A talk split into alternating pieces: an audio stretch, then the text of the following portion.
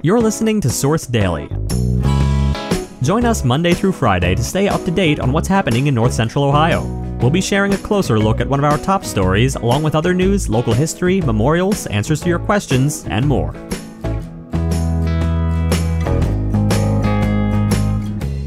Today, City of Mansfield water consumers can be confident their drinking water is safe, according to Assistant Law Director Chris Brown. Before we continue, we'd like to thank our friends and sponsors at St. Peter's School. They're more than just a school, they're a family led by faith. Enrollment is happening now for the fall. Multiple scholarships are available. Head over to mansfieldstpeters.org to learn more, schedule a tour, and meet with their admissions team. Now, our feature story. City of Mansfield water consumers can be confident their drinking water is safe, according to Assistant Law Director Chris Brown. Brown offered the reassurance on Saturday morning, one day after he sent out an email announcing the city plans to use outside counsel to sue companies responsible for alleged contamination in the ground at Mansfield Lahm Regional Airport. Brown's email late Friday afternoon said the city, quote, is taking the first step to hold responsible companies such as 3M, DuPont, Chemours, Tyco Fire Products, and ChemGuard. The email also explained that as a direct result of their act and omissions, these companies have caused significant harm to the city and its residents. These companies are responsible for restoring to the city the enormous costs and expenses associated with redressing the injuries the city has suffered as a result of the ongoing PFAS contamination of the Mansfield Lahm Regional Airport. The companies must be held, quote, accountable for their negligence for manufacturing products they knew contained toxic chemicals that, quote, could easily spread through the environment and contaminate natural resources, according to Brown. The email came three days after the City Council voted unanimously to support the administration engaging with outside legal counsel to pursue litigation related to PFAS, aka forever chemicals, water pollutants which have become a target for cities around the country. The lawsuit will be handled on a contingency basis, which means the outside law firms don't get paid unless the city wins its lawsuit or achieves a settlement. According to a story published in 2022 by BloombergLaw.com, companies such as 3M Company, ChemGuard Incorporated, Kidde-Fenwal Incorporated, National Foam Incorporated, and Dynax Corporation, quote, are now being sued at roughly the same rate as DuPont, according to a Bloomberg Law analysis of more than 6,400 PFAS related lawsuits filed in federal courts between July 2005 and March 2022. Back in the 1960s, the U.S. Navy worked with 3M to develop firefighting foams that could efficiently fight liquid fuel fires known as Class B fires. Water can't be used on these fires because gasoline, which is lighter than water, rises to the surface and continues burning. The intensity of the fires also evaporates water before it can have an effect. The product 3M and the Navy created was called Aqueous Film Forming Foam, or AFFF. It utilized a blend of PFAS, often PFOS, and water to create a foam that can blanket a liquid fuel fire and suffocate it. The foam also prevents hot fuel from reigniting.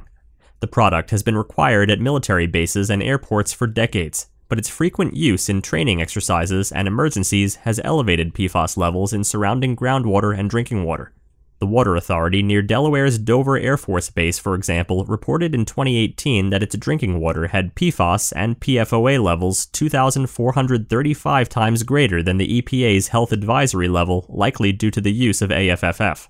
These firefighting foams are now the source of so much PFAS litigation that in late 2018, a special body within the federal judiciary consolidated hundreds of cases into a single docket called a multi district litigation. According to the Environmental Protection Agency, studies have shown exposure to certain levels of PFAS may lead to reproductive issues, increased risk for some cancers, interference with the body's natural hormones, and more. The EPA has said it will finalize national drinking water standards for PFAS by the fall of 2023, which would require water utilities to test for the chemicals and remove them. Now, some local history. Did you know that the first settlers of Belleville, James McClure and Jonathan Oldfield, came to the area in 1808? As legend goes, they made their way from what is now called Fredericktown, following a path made by a tornado.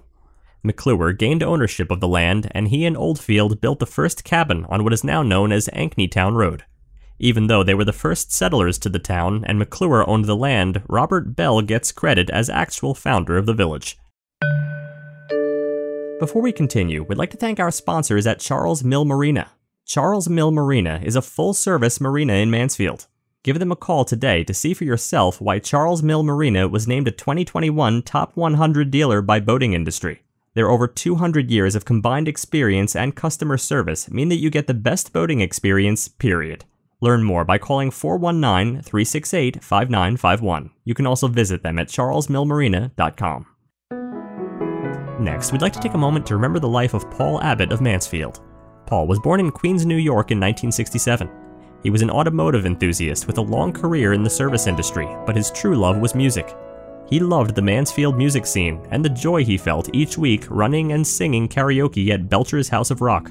Above all, Paul loved his family, both blood and chosen. Paul is survived by his father, his daughters, his grandson, his siblings, and many beloved cousins, nieces, nephews, aunts and uncles, extended family, and cherished friends. Thank you for taking a moment to celebrate and remember Paul's life. You can submit an obituary for free on Richland Source. To learn more, click the link in our show notes or visit richlandsource.com slash obituaries slash submit.